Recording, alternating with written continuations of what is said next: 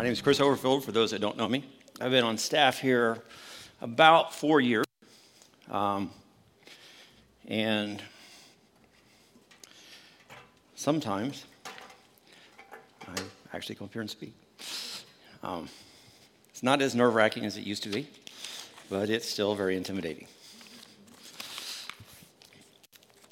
That being said, I'd really like to open up in prayer this morning. Lord, we just thank you for this day you've given us, and we thank you for this time that you allowed us to come together, Lord. Lord, we just ask that you would guide me as I speak this morning, that I would speak the words that you've placed in my heart, Lord, that there be clarity, Lord. And Lord, I just ask that you'd give us hearts that are open to hear what you have to say, Lord. We thank you for all you've done in the past and what you're going to do today. In Jesus' name, amen.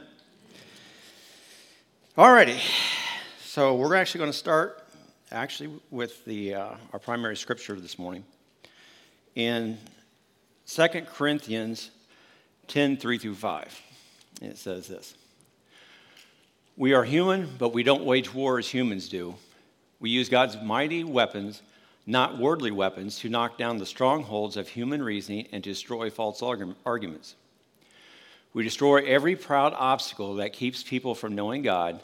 We capture the rebellious thought and teach them to obey Christ. The King James Version words it slightly differently.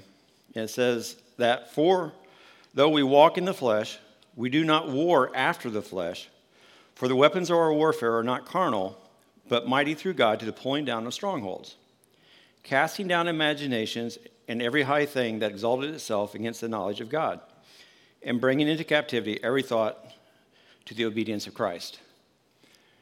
And, you know, I realized this was written actually about other leaders who were teaching things that weren't quite in line with um, the full Word of God.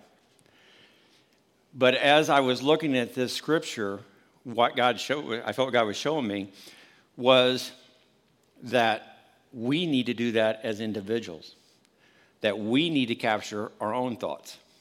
Because a lot of our thoughts aren't necessarily, don't line up with what he says. You know, and if you think about it, most of us probably, when something's happening in, on the, you know, in our lives, sometimes our imaginations can really get a hold of us. And we can start focusing on those things, and kind of sometimes we can even miss what God has to say to us. And what's interesting about this particular sermon, the way it kind of came about, was I was having a conversation with somebody who was going through a situation, and they were telling me all these things, and basically there was a lot of, I say imagination, but they were legitimate fears that they had. And that's what they were focusing on. And it was like, yeah, but remember what God's done here. Remember what God's done here. Remember what God's done here in your life. And I thought we'd kind of got to turn the corner, and then the situation happened that they were um, getting preparing for. And what happened was it didn't go exactly the way they planned, the way they expected. And they immediately fell back into those thoughts that they had initially. And what I find is I can do the same thing. It's interesting sometimes when we see there, and we may see something in somebody else, and we don't necessarily take a look and see how it affects us. In this particular case, it's one of those things, once you notice something, you know, if I told you that, that ninety percent of the trucks are red, when you leave the building today, you'll be looking for red trucks. And that's kind of the way this, this situation actually hit with me, was it was like, you have an issue here, is what I felt God was telling me, that you don't capture your own thoughts. And then, you know, there's a scripture that talks about taking the beam out of your own eye before you remove the speck out of somebody else's. And I really felt that that was God was, was showing me, and we're in the process of trying to get that beam out now. We're cutting up in smaller pieces because it's too traumatic to take out at once. Um, but anyway, point being is, is I think we have to look at that. The question is, why does it matter whether or not I take my thoughts captive? I mean, I've lived life this long. It's been fine. Why should I worry about it? But, you know, the last couple of weeks, Pastor Scott's been talking about temptations.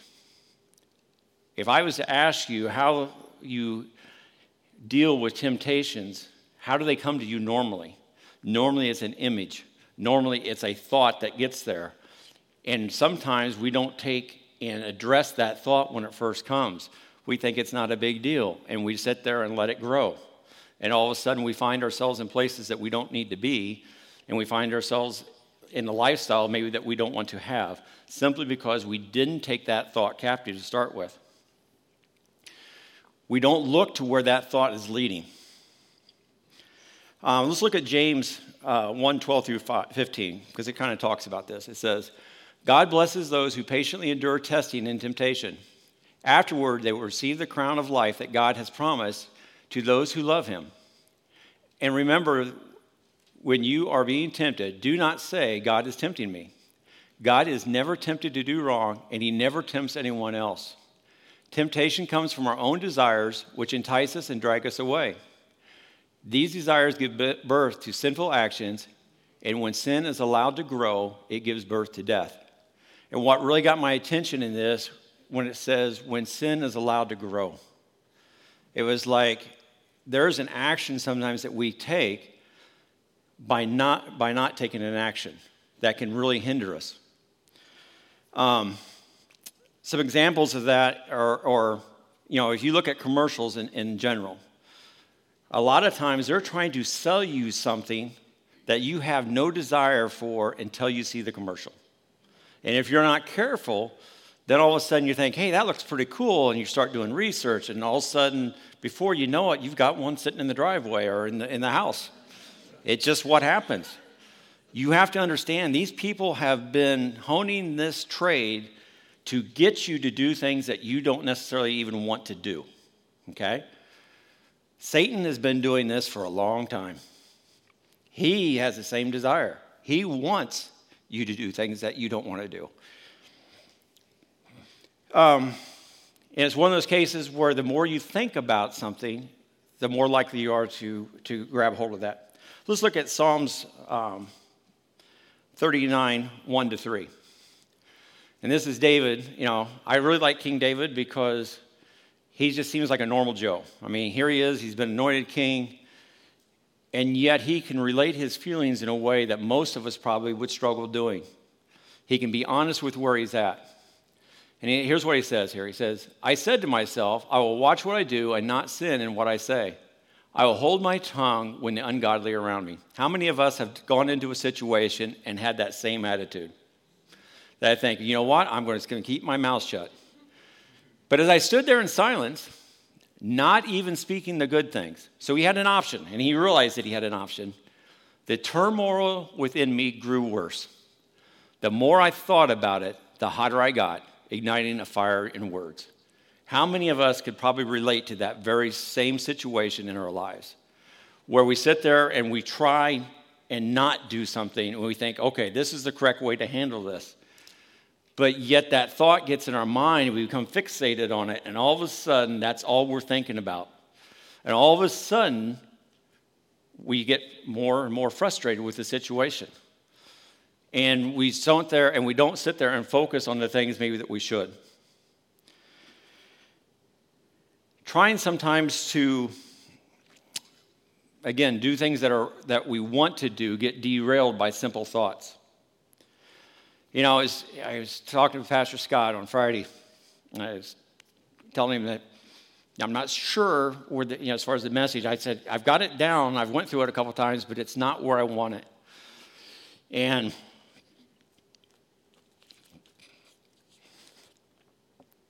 the uh, interesting thing is, so I, I'm sitting there. I've got. I went through it twice. I think, okay, I can. I can get through this. And I go in to make my notes. I'm reading here as far as my little hints for me myself. I'm going to go back and do them. And I feel God telling me, nope, I need you to go home. It's like I don't want to go home. I want to get my notes done. You know, I, the way I've been trained in life is you get all your work done and then you go play, not the other way around. And it was like, really? But I'm beginning to learn that when he tells you something, there's a reason behind it. So I go home. I don't worry about it. I get up the next morning and think, you know, while it's cooler, I'm going to go weed the garden. Go pick some vegetables and stuff. And what I felt God showed me through that was a, a lot. That weeds are much like thoughts that are uninvited guests. We get to choose whether or not they stay or go. Okay? That perhaps when God was talking, you know, we talk about the parable of the sower in Matthew thirteen, uh, eighteen to twenty-three. I'm just going to summarize this. You know, he talks about throwing, like, some of the good seed went among the thorns and it didn't produce anything. But if you keep reading in that scripture, it says this in Matthew thirteen, twenty-four to twenty-six. Here's another story Jesus told. This is right behind the parable of the sower. The kingdom of heaven is like a farmer who planted good seed in his field. Okay? That night, as, as the workers slept, his enemy came and planted weeds among the wheat, then slipped away. When the crop began to grow and produce grain, the weeds also grew in, in, in the field. Okay? So the point being is, there was an enemy that came. It was good soil. It was good seed. It was planted. It was coming about, and somebody came and put weed seeds in the middle of that. Let's go to the first picture there. So I actually took this picture yesterday. Um, sometimes that's what we see in our in our life, okay? We see just one little weed. It's not a big deal. But think about it. What is that weed's purpose in life? Its purpose is to multiply, okay? It doesn't want that one little spot. It wants the whole garden. And I think that sometimes we miss that when the enemy puts a thought in your head, it isn't just that one thought that he wants. He wants the whole garden. Okay? Let's go to the next one. This was my garden yesterday. I apologize. It never usually looks like this. I usually keep my gardens clean, and the last couple of weeks have been, um, I haven't been able to be at home at night, put it that way. Um, and then I was off for a week, and I came home, and that's what I found. You know how many of those weed seeds I planted? None. And yet, there they are. And it's like sometimes we think that we have to plant the seeds. That's not always true. You have an enemy out there, and his goal is to plant those seeds in your in your head. Now, if you go to picture three there, this is what the garden looked like after I got done. You know, it took effort to get those weeds out of there, and because I let them grow for so long, it took a long time to get part of those out. I've got still got more, just so you know. Um, but my point being to that is that sometimes when we let those things grow in our life, we want things to be done and done instantly gone. And sometimes it doesn't work out that way. Sometimes it takes effort on our part to pull, pull those weeds, okay? And when you pull weeds, you have to pull them with care, because if you don't, you pull out the good plants. You know, and that's in the scripture we were just reading, it goes on to say, leave the, leave the weeds there because you're going to tear out all the good crops. You have to be careful when you're pulling those things that you just pull out the weeds. Sometimes that's a hard thing to figure out, is what's good, what's a good plant and what's not. The other thing I noticed was sometimes it takes a different vantage point. I can sit there and I can work on one side of a plant and get that all done and think I'm done, and then they'll walk around the other side and, oh, here's some more. And our, as far as personal lives, the way that it kind of applies is a lot of times other people will see things in us that we don't. It's okay to have other people speak into your lives and sit there and tell you, hey, this is what I see. Then you have to determine whether or not that actually applies, because sometimes people will see things that aren't there, but sometimes they actually do see things that are. You know, we have a choice sometimes. You know, I could have just taken the attitude, you know, it's too, it's too far gone. I can just, you know, I'm just going to mow everything off and rototill it under and start over. Well, as you know, the growing season right now is kind of shortened. Point being is, I would lose the whole crop if I did that. So don't get, as we go through this today, don't get intimidated by the weeds you may see in your life and think, I can't handle that. Remember, God didn't ask you to handle it. He says, I'm going to come alongside you and show you how, how to handle that. Um, I want to talk a little bit real quickly about Abraham's story, because it talks about a thought that he had. In Genesis fifteen, he tells him he's going to have um, a son, okay? And he sits there, and him and Sarah get together, and his wife, and say, you know what? I'm barren. I can't have any kids, so here. I'm going to use this person as a surrogate, and you can have a child through her. And that happens. But also, the other thing to remember is that when God spoke this to him initially, it says that he believed and it was counted to him as righteousness, okay? Thirteen years later, okay, this is after Ishmael was born. It says this in Genesis seventeen, fifteen to twenty-one. Then God said to Abraham, regarding Sarah, your wife, her name long will, will no longer be Sarai, for from now on her name will be Sarah. And I will bless her and give you a son from her. Yes, I will bless her richly, and she will become the mother of many nations. The king of nations will be among her descendants.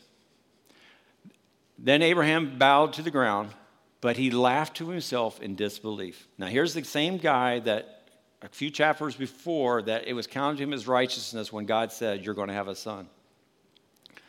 How could I become father at the age of one hundred, he thought, and how can Sarah have a baby when she is ninety years old? I mean, think about it. How many of us would want to have kids at ninety? So Abraham said to God, may Ishmael live under your special blessing. But God replied, no, Sarah, your wife, will give birth to a son for you. You will name him Isaac, and I will confirm my covenant with him and his descendants as an everlasting covenant. As for Ishmael, I will bless him also. Just as you have asked, I will make him extremely fruitful and multiply his descendants. He will become the father of twelve princes, and I will make him a great nation. But my covenant will be confirmed with Isaac, who is, will be born to you and Sarah about this time next year. But here's my point to this. His first thought was disbelief. You know, when God speaks something to you and says, this is what I want you to do, most of us can probably relate to exactly what happened with him. It's like, no, you know, because I'm old, because I don't have the skill set, because of this, and we can come up with a whole slew of things. Our first response usually isn't because you said, okay? In Genesis eighteen, it talks about his angels. I'm just going to summarize this again. They come back and they reaffirm that, you know, that she's going to have this baby. And this time, Sarah hears it. She does the same thing that her husband did, and she laughs. What's interesting is, is they confront her on this. And she kind of digs the hole a little deeper, and she lies about it. And then she finally, you know, admits that, you know, I did. But my point being to that is her reaction was the same as her husband's. Probably most of us, if we're um, honest, if we're in that same situation, we would struggle the same way. But there's a pro- thing I want to sh- remind you about as far as this goes. Did he make a mistake? Yes. Was his thought process always good? No. But he got back up, and he did exactly what God called him to do. And we look at him now as a man of faith. So don't sit there, and if you stumble sometimes, sit there and don't be afraid to get back up. Sometimes there's a long time between a promise and an event. And I don't think we necessarily spend a lot of time talking about that. We pray for something, and we want it now. Or God speaks to us and says, I'm calling you to do this. And we think it's going to happen next week. We don't think about it. It's a process a lot of times to prepare us to get us ready to do what he's called us to do. I mean, we look at David's life in particular. He sat there and was told he was going to be king, right? It was a long time before he ever became king. But in that process, God led him through different things in his life that would actually help prepare him to be king. It taught him to be reliant upon God. Had he just made him king that next day, he would have missed that whole journey, and it would have been a problem, or could have been a problem. The biggest thing I want to bring out to that is whenever God says something is remember what he said. I've told you this before. I'm a big person who says if God speaks to you, write it down. Don't wait till you get home. Don't wait till next week. As much as you think you're going to remember exactly what God spoke to you, you won't. You'll add words to it. You'll take words away.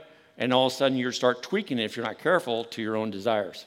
And you, the reason I want you to write it down is so that you can go back and remind yourself of what God said. When those things don't line up in your life, those thoughts come against that. You can sit there and go, nope, this is what God told me. So this is what I'm going to believe. Let's look at uh, Luke two, sixteen to twenty. Because we're going to talk a lot about the negative side of thoughts today. But there's also one of the things I want you to understand. There are some very good things that you need to grab hold of. Again, it's one of those things when God speaks something to you, grab hold of those things and don't let them go. It says they, this is talking about when Jesus was born and the shepherds. It says they hurried to the village and found Mary and Joseph, and there was a baby lying in the manger.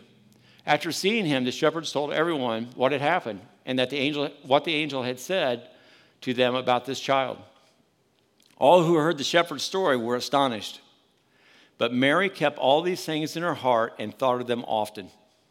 The shepherds went back to their flocks, glorifying and praising God for all that they had heard and seen. It was just as the angel had told them. Now think about this. Mary is sitting there. She's going to raise this child up, her and Joseph. You know, they're going to have to flee the country. They're going to have a situation where Jesus goes and he's in the temple when they think he's with the group. He gets lost, kind of, or at least as far as they were concerned, he was lost.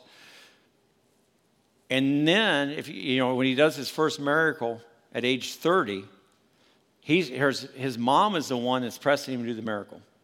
And he's sitting there telling her, it's not time yet. My point to this is, she, I don't believe she ever for, forgot sorry, what the angel told him. And that's a big deal. I mean, I can't imagine what she was thinking when he was hanging on the cross. This doesn't line up with what I thought this was going to look like. And yet, I believe that she could still hold on to the fact of what the angels had told the, these shepherds. So here comes the question for you. How do we identify a thought? What is its intent?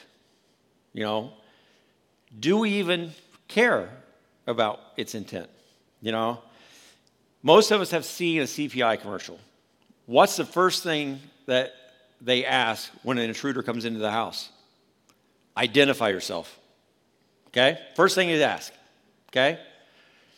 What would happen if, when they thought came to our mind, if we did that same thing? Said, identify yourself. What is your intent? What is your purpose? Would that help us on what we keep our eyes fixed on? Or do we just kind of have an open door policy? Thoughts come in, thoughts go out. We don't care if they come and go. They can do whatever they'd like. And don't realize the danger of that. You know, really it comes down to this. Should that thought stay or go? That is really the main question. I looked up at John ten ten, and it says this. The thief's purpose is to steal, kill, Sorry, steal and kill and destroy. My purpose is to give them a rich and satisfying life.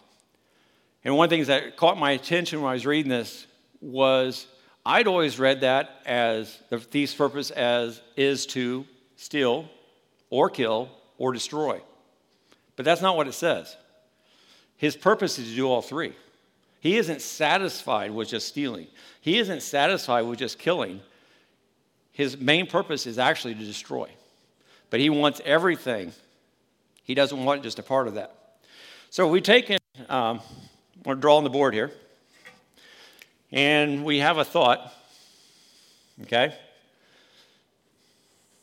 I'm just going to write, shorten this. Steal, kill, and destroy in this column. And in this column, is to give life, uh, give a satisfying life. Like, you get it. Anyway, the point being is, do we want to get a thought? Do we sit there and say, does it line up in this column or does it line up in this column? What is the purpose of that thought? What is its end game? So let's look in, at Psalms one thirty-nine, twenty-three to twenty-four and see if we get some more insight. This is David again. It says, search me, O God, and know and test my heart. Test me and know my anxious thoughts. So he's admitting that he has thoughts that are, you know, his concerns. Point out anything in me that offends you and lead me along the path to everlasting life. Let's look at Psalms one oh four, thirty-three to thirty-five. I will sing to the Lord as long as I live. I will praise my God to my last breath. May all my thoughts be pleasing to him, for I rejoice in the Lord. Let all sinners vanish from the face of the earth, for the wicked disappear forever. And let all that I am praise the Lord, praise the Lord. One of the things I want to point out in these two scriptures is he's asking God to help him with his thoughts. You know, do we go to God and say, hey, I'm struggling in this area, or here's a thought that I keep having. Is that from you, or is that from the enemy? And he talks about in the next scripture about making sure that those thoughts are pleasing to God. Let's look at Romans five, or eight, five through eight. And this is talking about sin in particular. It says, those who are dominated by sinful nature think about sinful things. But those who are controlled by the Holy Spirit think about things that please the Spirit. So letting your sinful nature control your mind leads to death. But letting the Spirit control your mind leads to life and peace. For the sinful nature is always hostile to God. It never did obey God's laws, and it never will. That's why those who are under the control of their sinful nature can never please God. My point to that is it's that whole thought of, of a thought can lead to death or can lead to life. And we actually have a choice in it. The choice is, the, one of the questions is, is do we want to take the time and effort to find it? So, and it also just summarizes that, you know, what we think about is really important. So how do we take control of our thoughts? Let's look at Ephesians four, seventeen to twenty-four. It says, with the Lord's authority, I say this, live no longer as the Gentiles do, for they are hopelessly confused. Their minds are full of darkness. They wander far from the life God gives because they have closed their minds and hardened their hearts against him. They have no sense of shame. They live for lustful pleasure and eagerly practice every kind of impurity. But that isn't what you learned about Christ. Since you have heard about Jesus and have learned the truth that comes from him, throw off your old sinful nature and your former way of life, which is corrupted by lust and deception. Instead, let the Spirit renew your thoughts and attitudes. Put on your new nature, created to be like God, truly righteous and holy. And the thing that really got, again, got my attention with this was this idea that we have to allow the Spirit to renew our thoughts. You know, we talked a couple weeks ago about some of the struggles that we can have within ourselves if we don't let the Spirit, Holy Spirit come and renew our thoughts about others, about ourselves, about what God's calling is. Because if we can't allow that Holy Spirit to come in there and change those thoughts about ourselves, it's going to be a problem. You know, we talked about Moses the last time as far as God told him who he was, and what did Moses do? He turned right around and said who he wasn't. And it was a real struggle.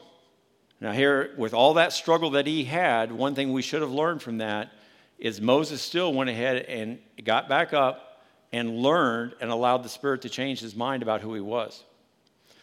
Sometimes that can be a painful experience. Um, let's look at Philippians four, four through nine. Always be full of joy in the Lord. Again, I say re- rejoice. Sorry.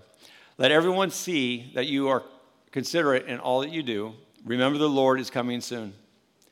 Don't worry about anything. Instead, pray about everything. Tell God what you need and thank him for all that he's done. Then you will experience God's peace, which exceeds anything you can understand. His peace will guard your hearts and minds as you live in Christ. And now, dear brothers and sisters, one final thing. Fix your thoughts on what is true, honorable, right, pure, and lovely, and admirable, and think about the things that are excellent and worthy of praise. Keep putting into practice all that you've learned and received from me and everything that you have heard from me and saw me doing. Then the God of peace will be with you.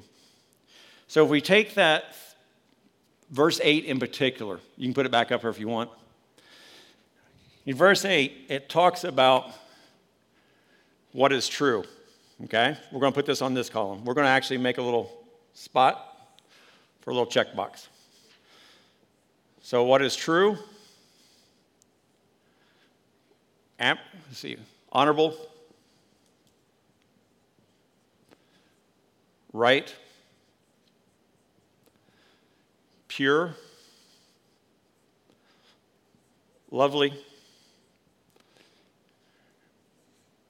admirable. Sorry about my spelling, my writing here. Yeah. Excellent.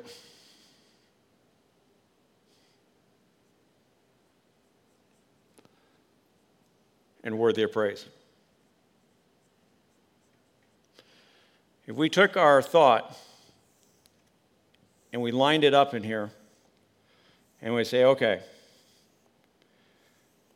is this the column that it fits in? Or is it over here with lie, dishonorable,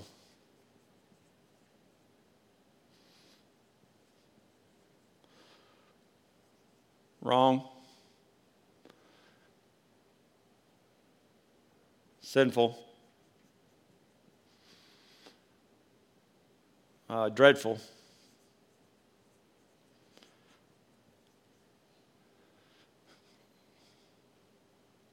deplorable,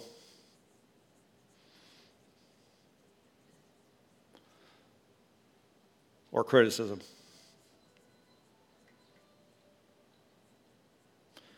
If we had to sit there again with our thoughts, and we're sitting here, as those thoughts come to us, where do they line up? You know, you might have some thoughts that kind of seem like they're balancing on the two. Um, and you just got to kind of look at that and let the Holy Spirit guide you in all your, you know, as far as how you think about those things. Sometimes our understanding of what those thoughts are needs to change. But the point being is, if we actually took our thoughts and made a checklist along the way, how many of those thoughts would stay? How many of those things would we become fixated on? You know, Pastor Scott has, has talked, you know, as far as with sin and temptation, you know, if that's the sin and that's God, sometimes we sit there and if we're not careful, we'll sit there and focus on that and try to back away from that instead of turning around and focusing on the direction we want to go. You know, you can walk a whole lot faster and safer if you look at what you want to go than if you sit there and look at what you're trying to avoid. And sometimes that temptation can actually come back because you're still focusing on that. You know, we look at, let's look at David again. I'm gonna, I'm gonna read a couple Psalms again. You know, David, he was anointed king at a, as a, at a young age. And you, when you look at his life, his family didn't believe in him. You know, he tries to go and serve the king at the time, and that goes well for a little bit, and then the king doesn't like him anymore, and all of a sudden the king's trying to kill him. And he just has these constant struggles. He's exiled out of the country. He's a refugee. He's living among his enemies, trying to survive. And you think about that and all the thoughts and turmoil that must have went through his mind. But God, you said I was king. What am I doing here? And yet, when you look at him and listen to, you know, read through some of the Psalms, it's amazing to look at how well he could express his fears, how well he could express his feelings about things that sometimes I think we could all take lessons from. That sometimes we don't know how to appropriately talk about the things that are bothering us. That when those thoughts come, we try to just hide them and cover them up instead of exposing them and dealing with them. He didn't deny what was going on in his life, but he didn't stay fixated in it either. He focused usually on what God said and who God was. Let's look at Psalms three. This is David. He goes, "Oh Lord, I have so many enemies. So many are against me. So many are saying God will never rescue me." But then he flips it around. He says, "But you, O Lord, are a shield around me. You are my glory, the one who holds my head high. I cried out to the Lord, and he answered me from his holy mountain. I lay down and slept, yet I woke up in safety, for the Lord was watching over me. I am not afraid of ten thousand enemies who surround me on every side. Arise, O Lord, rescue me, my God. Slap all my enemies in the face and shatter the teeth of the wicked. Victory comes from you, O Lord, and may you bless your people." So he starts out saying, this is where I'm at. But then he turns that around and says, this is the God I know you are. Let's look at Psalms thirteen. And we're going to look at the first four verses here first. It says, "Lord, how long will you forget me? Forever? How long will you look the other way? How long must I struggle with anguish in my soul and sorrow, in my heart every day? How long will my enemy have the upper hand?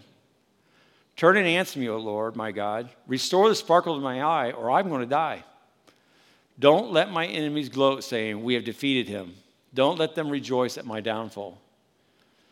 So he's at, he's got in a very real situation where he's feeling alone and deserted. Okay? But then he follows it up in verses five and six. "But I trust in your unfailing love. I will rejoice because you have rescued me. I will sing to the Lord because he is good to me." So if you look at that, he's actually saying, I will. You will. He understands who God is. And even though I don't see it right now, even though I may have these thoughts that you've abandoned me, I know this is what you're going to do. And he starts focusing back on who God is. It's okay to express your feelings, but the, you don't want to stay there. You know, I talked to last time I spoke, as far as I went to the conference, and I struggled. I felt everything, I, how inadequate I was. I didn't measure up in all these different areas, and I came back and I struggled in the, in, for a couple weeks and just couldn't put my hand on what it was that was bothering me. And basically, looking back at it, it was because I didn't capture those thoughts that came to me that said I'm not enough.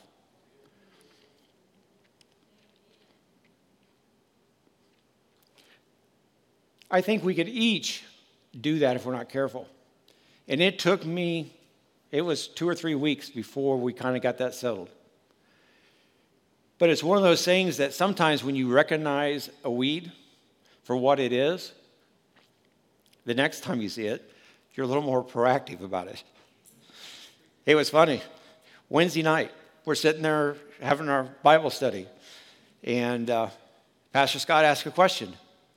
He didn't ask it to me, he just asked it to the group. My mind went totally blank. You know those same feelings came back that says, what do you think you're doing? You're not a, you can't, you are not a pastor material. Because you don't even know it, can't even answer a simple question. But the difference was this time I recognized the thought and said, no, this is what God said. I'm going to act on what he told me to. You have to, again, it's one of those things you've got to allow yourself to learn to do. Don't expect yourself to just sit there and just have it together all at once.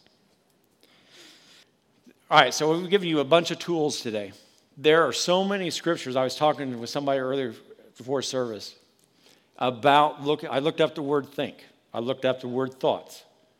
And then there's the word mind. I was stunned at how much was in the word about those things. And I never really studied those before to figure out how important those are. Usually if something's really important in a textbook, they're going to repeatedly come at it from different angles. So the fact that it's in there so often is something that we have to remain diligent with and be aware of. And you have some tools now to kind of go back and look at. I would encourage you to get your word out. I would encourage you to study this for yourself. I can almost guarantee you that every one of you will have a challenge in your thought life today. Tomorrow at the latest. Okay? Some of you won't make it out of this room. Some of you are probably having trouble right now. And it's okay. The question is, is what are you going to do with that thought? What are you, is it, what are you going to do when it doesn't line up with the side that says life? What are you going to do when you see that, okay, the end game of this thought is to destroy me? What am I going to do? The hard part is the choice is yours alone. I can't sit there and fix it for you. Curtis can't fix it for you. The elders can't fix it for you. It's your choice. That's not saying you can't get other people to come alongside of you and say, hey, I'm struggling in this area right now. Can you pray with me? It's a choice that you have. Will I remember the God that I serve? Okay? Or am I going to get fixated on the issue? Will I remember what he said about, and you have to fill in the blank. When God has spoke something to you and you don't see it yet, will I remember what he told me? Will I keep my thoughts pure? Will I remove those thoughts of doubt? Because one of the purposes of those thoughts of doubt is to keep you from fulfilling what God's called you to. And you know what that also means? If you're not fulfilling what he's called you to, are you walking in obedience or disobedience? Bottom line. And it's one of those things you have to be careful with, because there's, I, I heard a sermon here recently, and it was talking about a reveal date versus a um, launch date or something similar. But anyway, point being is that sometimes God will speak things to you, just like he did to, Mo, uh, to Abraham, that's something that's going to happen in the future. It's not ready to go yet. There's a re- the other portion that was a release date. And sometimes if we're not careful, that in-between time, those seeds and thoughts of doubt will come into our minds. And we have to be aware that they're going to come. The enemy does not want to see you succeed in what God's called you to. His whole purpose is, is to steal, kill, and destroy. It's going to take some effort if you have not been thinking this mindset about keeping these weeds out. You're, it's going to take some effort, just tell you right up front. But it's worth the effort. It will produce fruit if you allow the good plants to grow. I hope you make this your prayer today. And I want to end with Philippians four eight. Fix your eyes on the thoughts that are true and honorable and right and pure and lovely and admirable. These things are excellent and worthy of praise. If you can kind of, again, I just, the reason I wanted to hit that again is because if you've got a thought and it doesn't kind of line up in that category, then maybe you need to get rid of that thought. You need to be aware that it's there. Sometimes you need to pull it up by the roots. You know, when I was weeding the garden yesterday, not only did I pull the weeds, I threw the weeds out of the garden. I don't take any chance that that weed is going to sit there and get some rain and come to replant itself. Be aware that those those weeds sometimes are very uh, durable. You know, they, they will sit there and try to find some way to stay alive. You have to be aware of this and be diligent about it.